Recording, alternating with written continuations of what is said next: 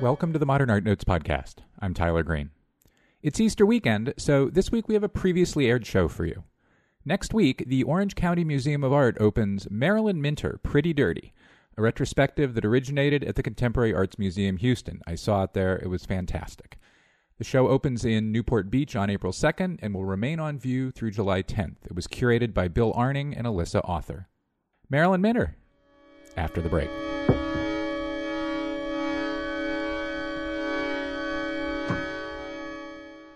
A Baroque masterpiece has joined the Getty collection. Orazio Gentileschi's Danae depicts the moment Zeus descends as a shower of gold to impregnate the cloistered princess, who then gave birth to Perseus. Painted around 1621, it was part of a commission of three paintings depicting different scenes of women experiencing divine encounters drawn from Hebrew, Christian, and Greek theologies. Danae can now be seen with another member of the triad, Lot and his daughters, only at the Getty. For more information, visit getty.edu. The Museum of Fine Arts Houston presents Sculpted in Steel, a luxurious display of innovative, machine inspired Art Deco style. Featuring 14 cars and three motorcycles, along with vintage images and videos from this iconic period, now on view at the Museum of Fine Arts Houston. Visit mfah.org slash sculpted in steel for more. On view now at the Museum of Modern Art in New York City a Japanese constellation, Toyo Ito, Sanaa, and beyond. See how, inspired by the Pritzker Prize winners Toyo Ito and Sanaa, and refreshingly each other, a new generation of Japanese architects and designers have created socially conscious, endlessly inventive, and dynamic works. Get more information and tickets at MoMA.org and plan your visit today.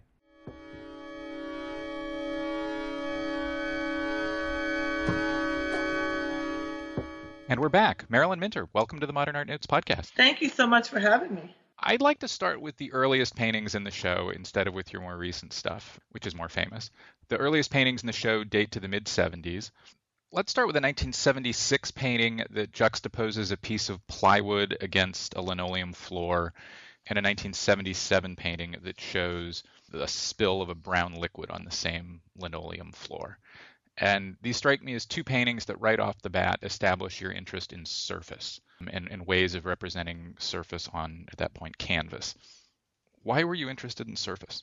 You know, it's so interesting. Everyone asks why I do everything, and I guess that's your job. But my experience has been I just have this urge to, to do it, and I figure it out later why I did it. And I, you know, especially when I, I mean, when I saw all the body of work from the 70s up until the present, in Houston at the install, it hit me. There's the same threads through everything, and and and what's you know it's really specific is everything is pink and green from the very earliest work. These floors were all these kind of green linoleum floors or green gray. It's always this kind of not bright pinks and greens. And at the time, I was in retrospective. There's also a photograph of a piece of plywood on a painting of a piece of plywood on the linoleum floor. Photos on the floor from 1976. Right. You notice that one of them is a photo of a piece of plywood. So there's this, and then there's also a ceramic piece in the show that I made. I made these black and white clay photographs in 19, I'd say probably 1979. That's right. Clay Polaroid, 1979. It's glazed stoneware. And it's also a piece of plywood on the floor.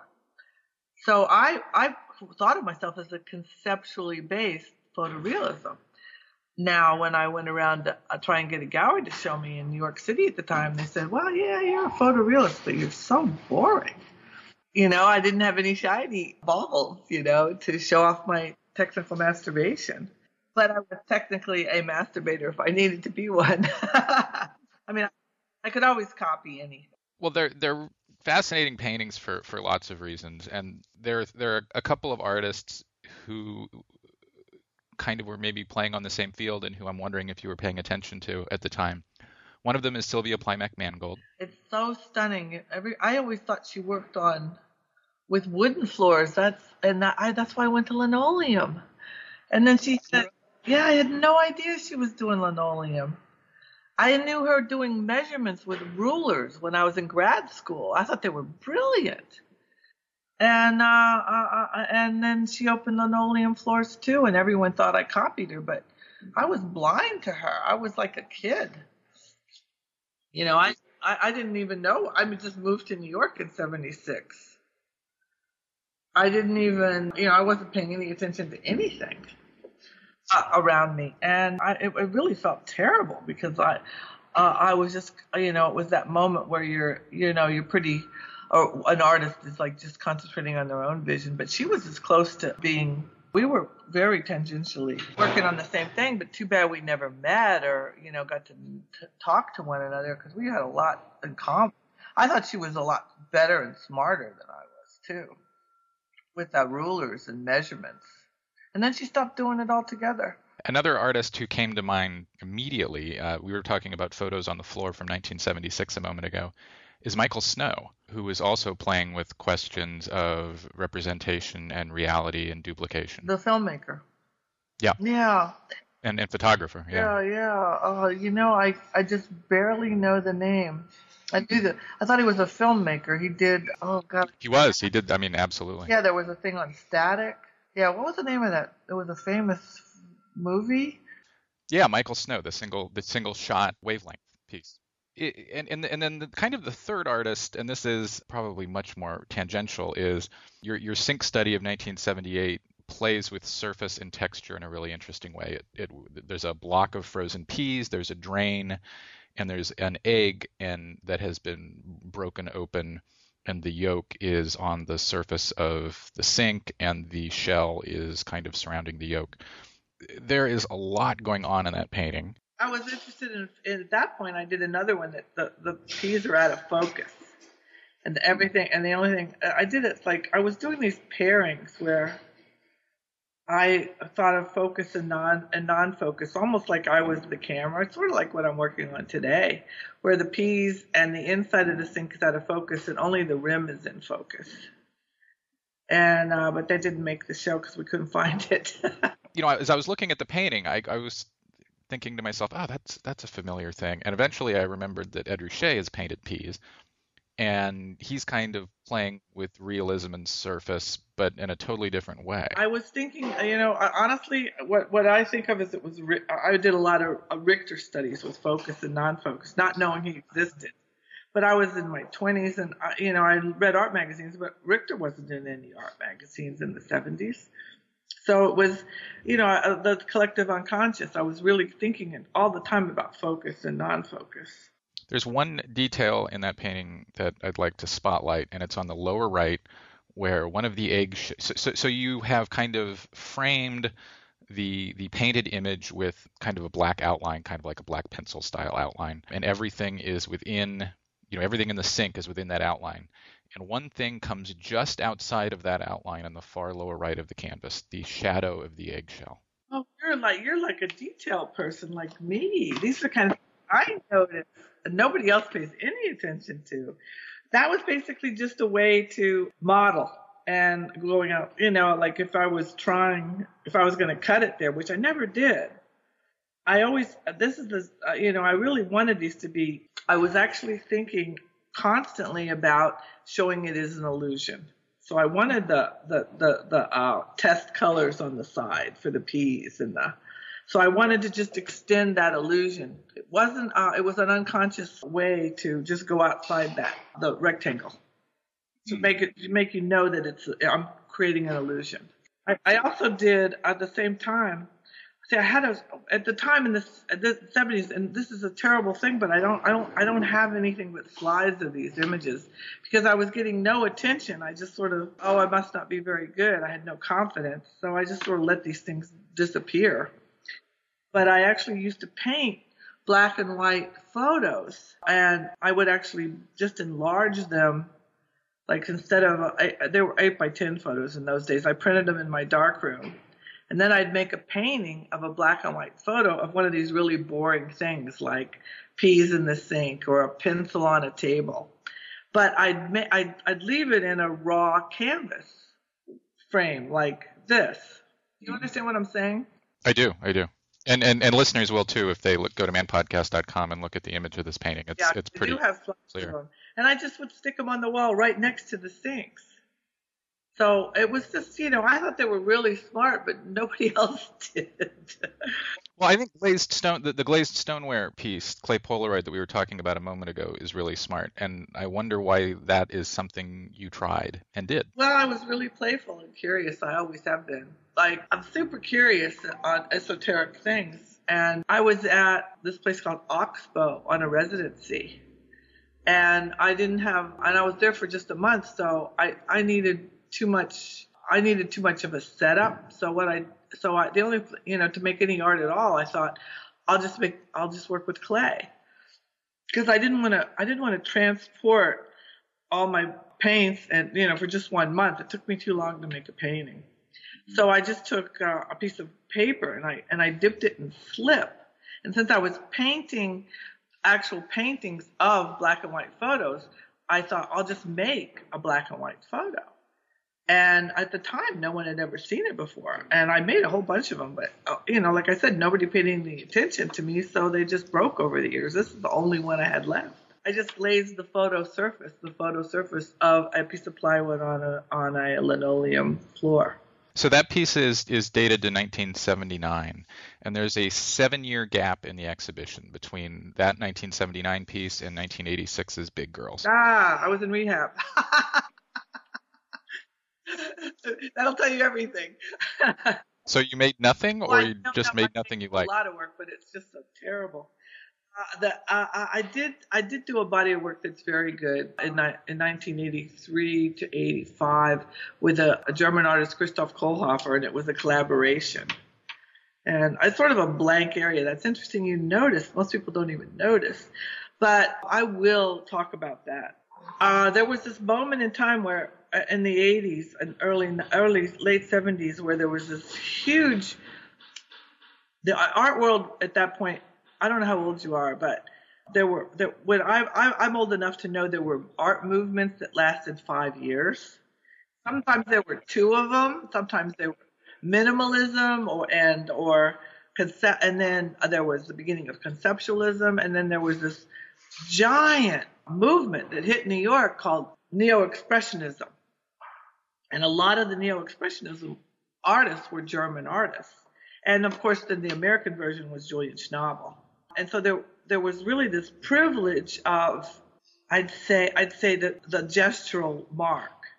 And since I was I, I always had this gift to be able to copy anything, I could create that illusion, but I saw how phony it looked. It just, I knew, and, and, even in my, you know, I collect, I'm a big collector. I love art. I, I, that's all I ever want to buy. I'm only interested in art I can't, I, I don't do. You know, I love gestural painting. I love Cy Twombly and Mary Heilmann. And, uh, you know, I, I could create that illusion, but I, it never looked legitimate. And so I did this like a lot of young artists. I wanted to fit into, I was ambitious, but no confidence. And I really wanted to fit into the, a dialogue and I was getting shut out. Everyone said, "Oh, loosen up, loosen up," and because I'm, I'm naturally a very you know, what's the word? I'm a builder. You know, I build paintings, and uh, I'm, I'm very analytical, and I I'm very labor intensive, and I take a really long time. And the gestural market does not come natural to me, and I didn't trust uh, the fact that what I did very well just seemed like too easy. I didn't trust exploring and expanding that. I thought I had to challenge myself. So I made terrible, terrible gestural paintings and my and they were just dreadful and that's why you don't ever see any of those and then i got together with this german artist and we worked in the lower east side east village and that was a you know that's a yeah, that's a punk scene in the 70s and early 80s and i did what everybody else was doing and i did it a little more basically i got clean and sober in 1985 and then i i started thinking on my own and taking much more risks. And that's when I went back to being able to trust that I have a gift for copying and making that part of my my art. Now, the in the interim between me doing those terrible gestural paintings, I was in that collaboration team with a German artist we showed at Gracie Mansion, And we made some pretty good paintings. And he was doing the gestural mark, and I was painting realism. And we were topping, we were we were making image sandwiches. They look really good to me now, but he's still he's in Germany, and I don't know how to get a hold. We we we, we split ways a long long time ago. One, one of them's in the catalog too. This um, one, of course, yeah. yeah. Strange Fruits from 1986. Looks pretty good, huh? Yeah, it does. It really does. And there are some hints there, maybe even about where you were going to go. Yeah, someday I'm going to show them.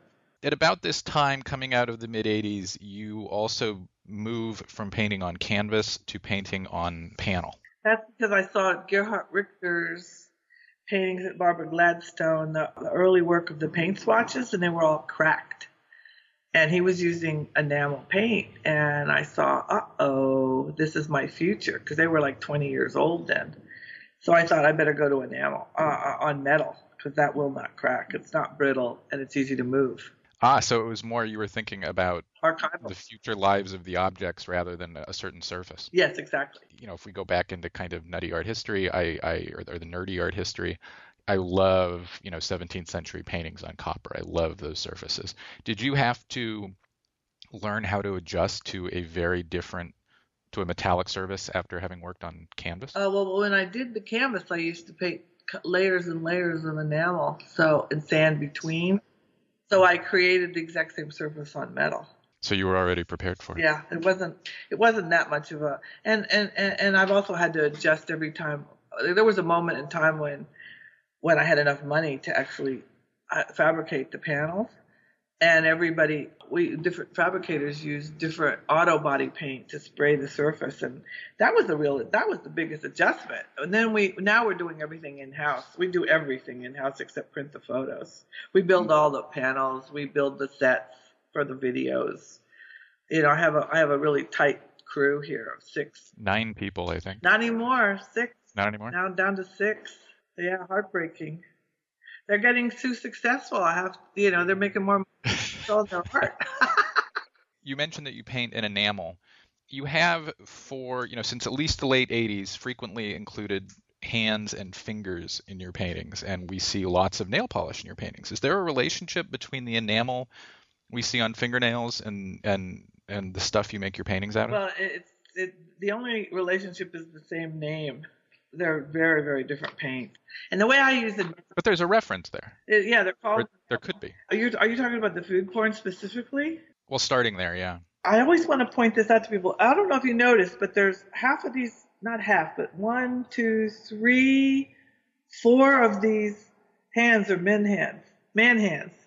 I did notice that, and in one of them, for example, is is holding corn on the cob in a suggestive way. Yeah, yeah. That I'm glad you. I mean, you can't miss. You can't. I mean, yeah, I think. People there. just, um, you do notice details. You're you're right. You're like the same kind of uh, wavelength.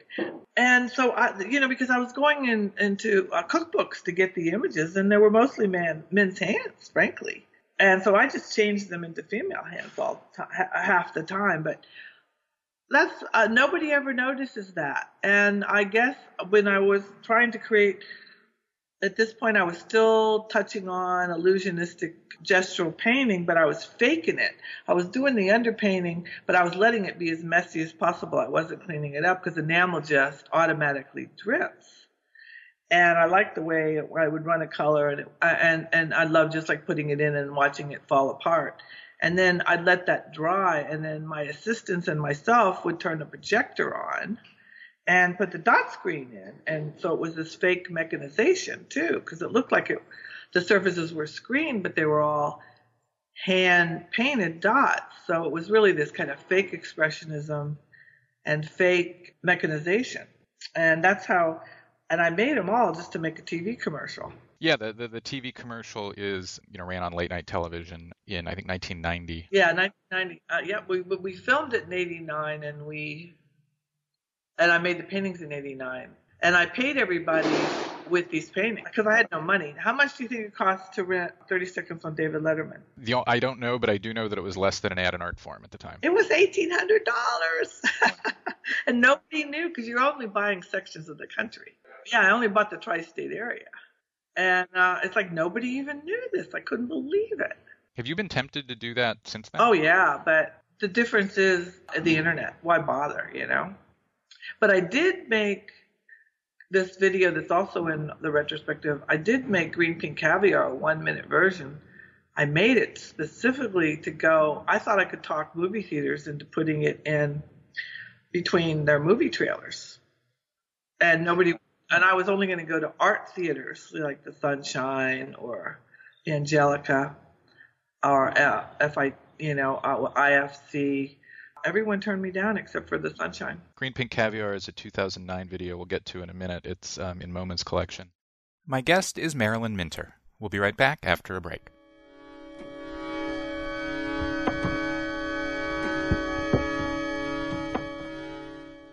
The Pulitzer Arts Foundation presents Kota Digital Excavations in African Art, open now through March 19th. This exhibition features a powerful installation of nearly 50 Kota reliquary guardian figures produced in Central Africa between the 17th and 20th centuries to protect the bones of deceased ancestors. The exhibition expands upon a database and series of algorithms created to detect similarities among the sculptures, enhancing the understanding of their origins and functions. Visitors are invited to explore the hidden histories of these sculptures through an immersive digital experience created by Rampant Interactive, St. Louis based software designers, and the Pulitzer's first game developers in residence. For more details on the Kota project, visit pulitzerarts.org. Often referred to as America's Jewel Box, the Kimbell Art Museum is celebrated around the globe for its iconic architecture and collection of masterpieces. Important paintings by Duccio, Fra Angelico, Michelangelo, Caravaggio, Poussin, Velázquez, Monet, Picasso, and Matisse, as well as international antiquities, shine in the pearly light of the Louis Kahn Design Galleries. A second building, designed by famed architect Renzo Piano, opened in 2013 and provides space for special exhibitions, dedicated classrooms, and an auditorium with excellent acoustics for music. Visit kimbellart.org for more information.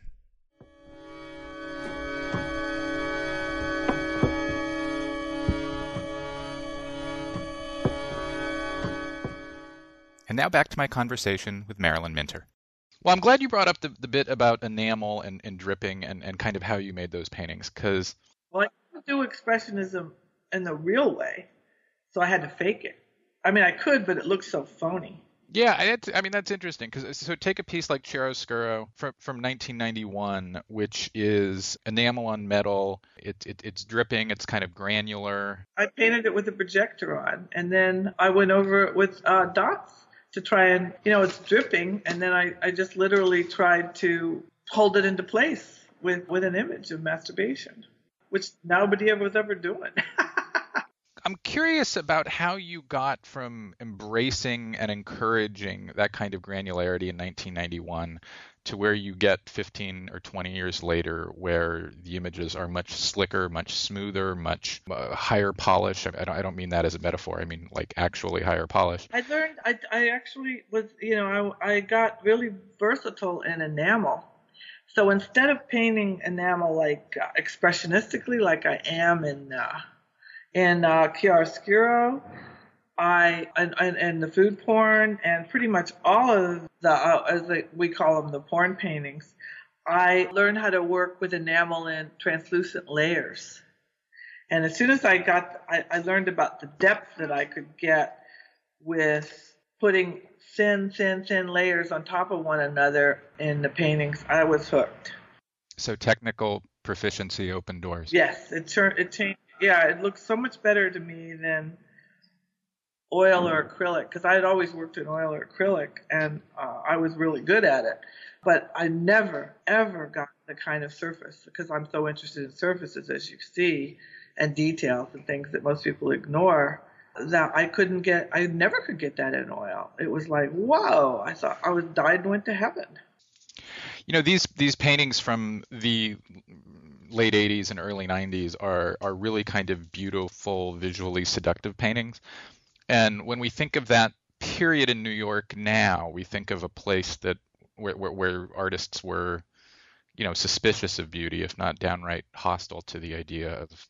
So, were you conscious of that at the time? Were you conscious of that kind of anti-beautyism, or is that only the kind of thing we notice later? In fact, I'm, you know, like I'm pretty curious, so I I know what's going on all the time, but I sort of didn't care You know, it wasn't like I could like I, I there. A certain, this is one of the reasons that Bill and Elissa are doing the show is because they want to give me a. Uh, they want to foreground my work in conceptual thinking because they don't think they think that's missing in academia, and I know that it is, and I know there's always going to be suspicion, suspicious of anything that, that's too seductive. But I, you know, I like the idea of of uh, making paradox in, in all in, in, everything I do. I want there to be multiple layers, and and to have anything that might be disturbing, I can create such a, a I, I want to create such a beautiful soup that you can uh, actually be able to see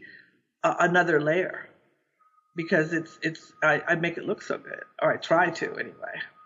Like I could paint spit strands, you know, and but if I paint it so beautifully that it's not going to be make you want to gag. Well, that's something that you've become the kind of starting in the mid 2000s that caught on immediately. I'm thinking of a painting like Strut from 2004 05 at SF MoMA. It, it, and it's a painting of a woman's heel in a Christian Dior high-heeled shoe with some kind of blingy rhinestones on the top of the heel. We'll have an image of it on manpodcast.com, of course. And so there had always been, or there had for a long time been a lot of texture in in. I started and I, I learned how to um, model. I let go of the dot screen because you still chiaroscuro, and then I'll and I guess at about 1997, 98, the drips were gone. And I just started the, the technique that you, you, you think you associate my work with now, and that is the layering of enamel. With it, it probably uh, I was doing it for a while, but I got I started getting attention in in 2003. So, so with the with the drips of the enamel in in the, in the mid 90s, there's kind of a certain grit to the surface and technique of making those paintings, and in in the early aughts, we get we get a high degree of finish in the paintings, and the grit, you know, is on the he, on the woman's heel. There, there's a lot of dirt on her heel. Was that a conscious migration, or is that? It was, you know, the idea. Well, I, I was very conscious because I I was already working with dirty feet with a great manicures, pedicure, excuse me. In photographs as early as the early 2000s. Yeah, yeah, dirty feet, which is everyone has. You know, you live, you work in the garden. You know, you. I mean, Caravaggio has. Yes. Yeah, people's feet get dirty, and I just it's like never, you know, ever see it. You know, you never ever ever see it, and uh, I, I, you know, except everybody knows it. There's nobody taking images of it and then uh, it, it, all it all comes down to this constant paradox when you look at glamorous images. It's another layer that there's this, you know, gives you enormous pleasure, uh, but there's also all this shame about, oh my God, why am I looking at this shallow, debased imagery? And then there's another layer where, oh wow, I'll never look that good, you know. And I shoot these people, and I happen to know they don't even look that good you know, there's just a brief second you can uh, create that illusion of. And there's a part of me that always rebelled at, uh, uh, at advertising imagery, but at the same time, knowing I got so much pleasure out of it, I wanted to show what it feels like. So I wanted all those layers and all the images. I, you know, it's really about how it feels. It's so, and you know, we, you know, the fashion industry is so easy to criticize you know, why would I do that? And people criticize. I mean, people. Uh, you know, I have I've been criticized because I don't take pot shots at the uh, at the glamour industry because it, why should I? Women deserve to have images of pleasure, you know, and and they should deserve to be able to make them too, no matter who it offends. But you could have so so to take Strut, you could have you know her foot could be clean, but you enjoyed the dirt and the grit both on her foot and on the bottom of the of the shoe. Well, I understand that maybe a foot could get dirty and I noticed through advertising that they would place grains of sand on, on a foot to sort of show, oh, look, a little dirt here and a little dirt there. So I really just took a trope that already existed in the fashion industry and I just pushed it all the way. Whereas, you know, jewels in the mouth, they, there's a whole history of artists, photographers, specifically commercial photographers, kissing the diamonds, you know, or and I just shoved jewelry into my model's mouth until she gagged and just took pictures and made paintings. Or, or even an egg. There's all these images of, of models uh, kissing eggs, and I just had her bite into it and letting it run down her cheek and well, you mentioned kind of things not typically shown in in fashion photographs and in photographs that are meant to be fashionable, and that brings me to freckles. Uh, they're always wiped out. I feel like I'm responsible for putting freckles back into the imagery. Yeah. So first, tell me why you love freckles. Because I'm covered in them, and I hated them all my life. Oh yeah, I know. You know, I'm. I mean, I was never. I, you know, every single female that lives in my age group has got such body dysmorphia, I'm sure. And and and and then when you talk about young girls, it's doubled and tripled. I mean, the way, at least when I was growing up, I looked at human bodies. You know, now the models are just not even. I mean, you want to give everybody, you want to take them and feed them, and that is the de rigueur. You know, it's and they're they're. The, I always say you can't. The I always quote Cocteau. I think he said that you must forgive fashion everything because she dies so young. I love this female grotesquerie that's coming out right now. These artists like Petra Collins and Sandy Kim. I know this is a punk reaction, or at least I think it is, to to having to look at these flawless, poreless, rib cageless, thigh gap images that are constantly perpetuated through the industry right now. So I I love that these young girls are just saying, "Oh fuck you." Well, the the painting that's in the show that's probably the best example of this is Blue Poles. Oh yeah, from, yeah, yeah, um, the pimple. well, the pimple and the freckles, and kind of the imperfection or the you know the the non. But I put glitter on her eyes so she looks so pretty. yes, so there's kind of an intersection of things here that that I'd, I'd like to ask about. First, the title of the painting. Well, Jackson Pollock. So absolutely intentional. So did the title come before the color on her eyes? No, I usually t- I figure out the title right when I'm finishing.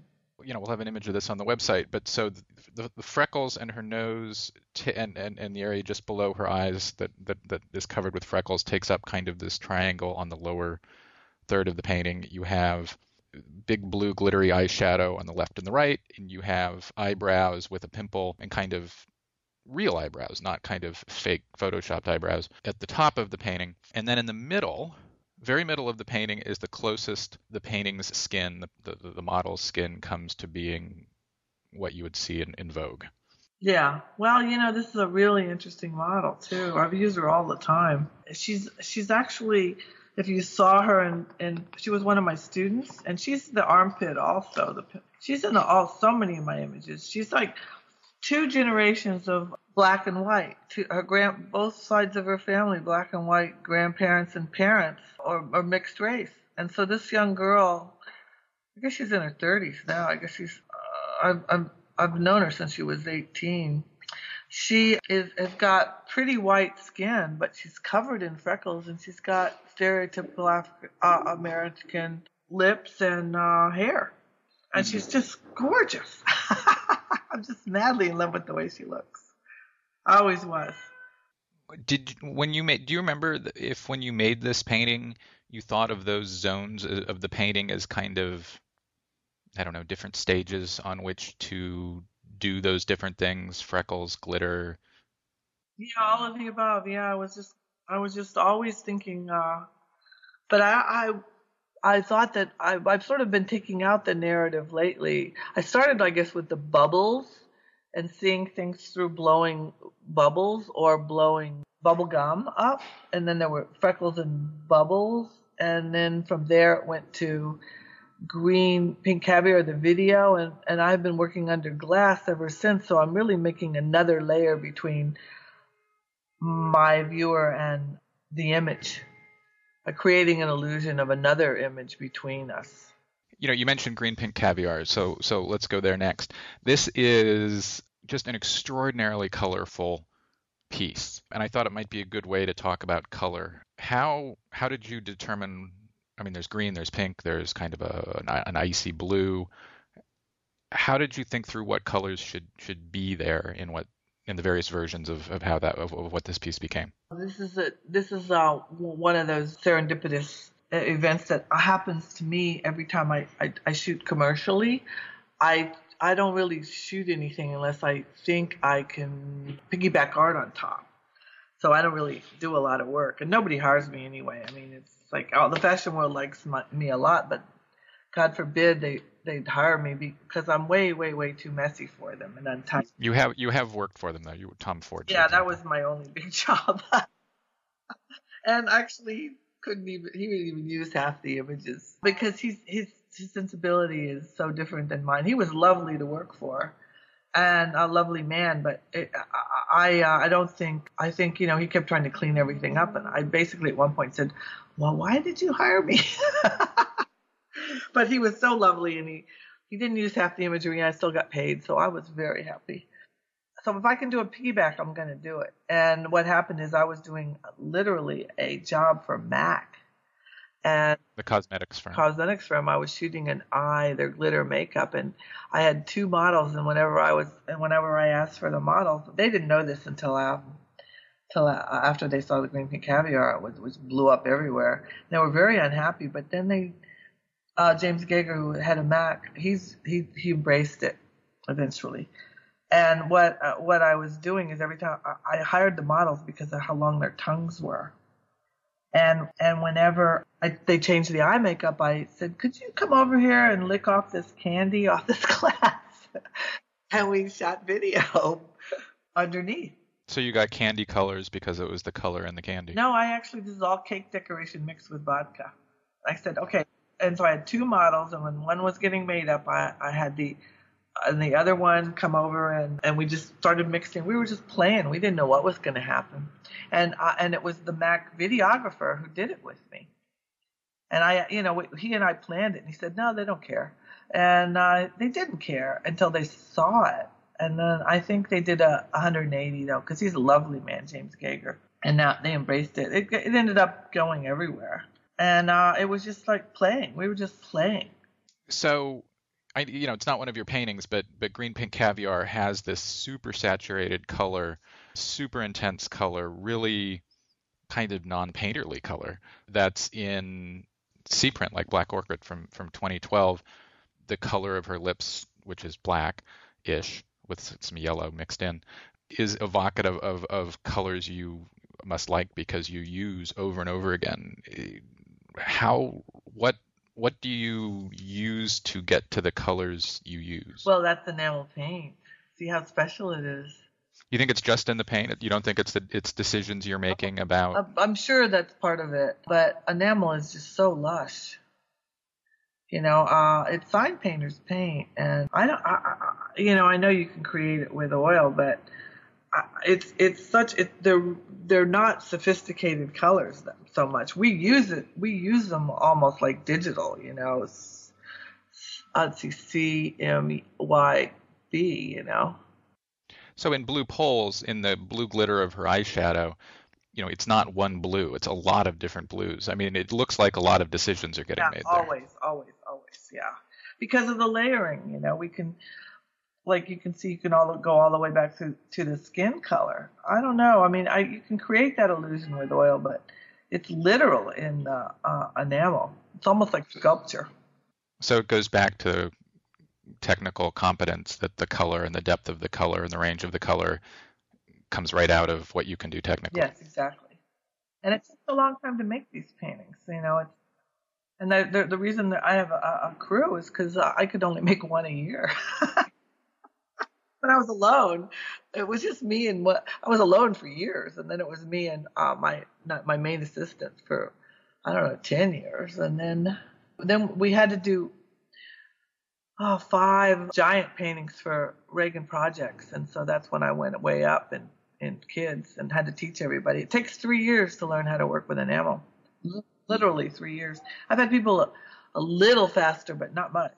Well, you, you in addition to making paintings and, and video, as we talked about with, with Green Pink Caviar a moment ago, you also make C prints.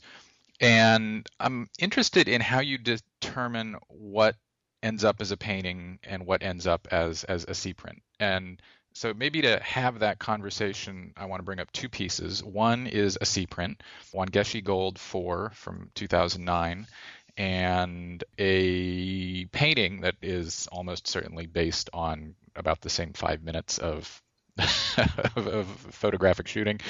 Drizzle, Wangechi Mutu 2010, Wangechi's uh, past guest on the Man podcast why why did one of these images end up as a C print and the other end up as a painting or vice versa? For a traditional artist, I don't, you know, I, I don't draw. I take photos, and so uh, the photos for me are like drawings, and I, you know, they look, you know, and you talk to any artist who draws, it's like sometimes the idea is best in the drawing, right? And so for me, the photos, I don't. This is film, number one the Wangechis, I was still working just with film. And I didn't crop it. It's not touched, basically. I don't manipulate it. Whereas the drizzle painting, oh my God, that's a tongue from one negative. That's a necklace from another negative. The feathers are from another negative. That's a, a, a Frankenstein image, which we call mm-hmm. references. So all of the paintings, anything you see that's painted is a construct. It never existed as a photo. Ah, so do you do you assemble things in Photoshop as as a way of drawing, or is it when you're in front of a panel? Uh, in oh Photoshop for I spent a week making this image. Photoshop every that drip was really just I created that drip all the way down in Drizzle. I created it in Photoshop, going all the way down to the end of the page. There's nothing like that in any of the photos. so all all of the paintings are are you know one, one there's some of them that are 80 80 layers of Photoshop. Do you save those files? How what do you what do you do with Absolutely, absolutely. Uh, they're on my computer. So museums and archival institutions are used to acquiring artists' papers and having them be on paper. Do you think about what will happen to those files on the computer? What what you want to have happen? That would be lovely. Yeah, but at this point, I'm not at that level. I don't be as interested.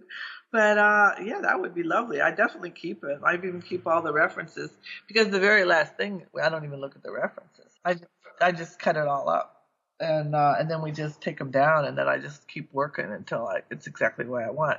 It doesn't. Nothing leaves here unless I'm in love with it. But so you save all those big computer files. They're they're as important as drawings would be to somebody who makes drawings on paper. Yeah, absolutely. I'm um you know, I'm I'm I'm really a more of a digital artist than almost anybody, even though I have 30 years, 40 years really of painting history, maybe longer, 50 years maybe. Yeah, I started working with oil paint when I was about 16. Well, Marilyn Minter, thanks so much for talking with me, and congratulations on the show. It was a pleasure talking to you. That's all for this week's show. The Modern Art Notes podcast is edited by Wilson Butterworth. Special thanks to Steve Roden, who created the sound for the program. The Modern Art Notes podcast is released under a Creative Commons license. Please visit Modern Art Notes for more information. Thanks for listening.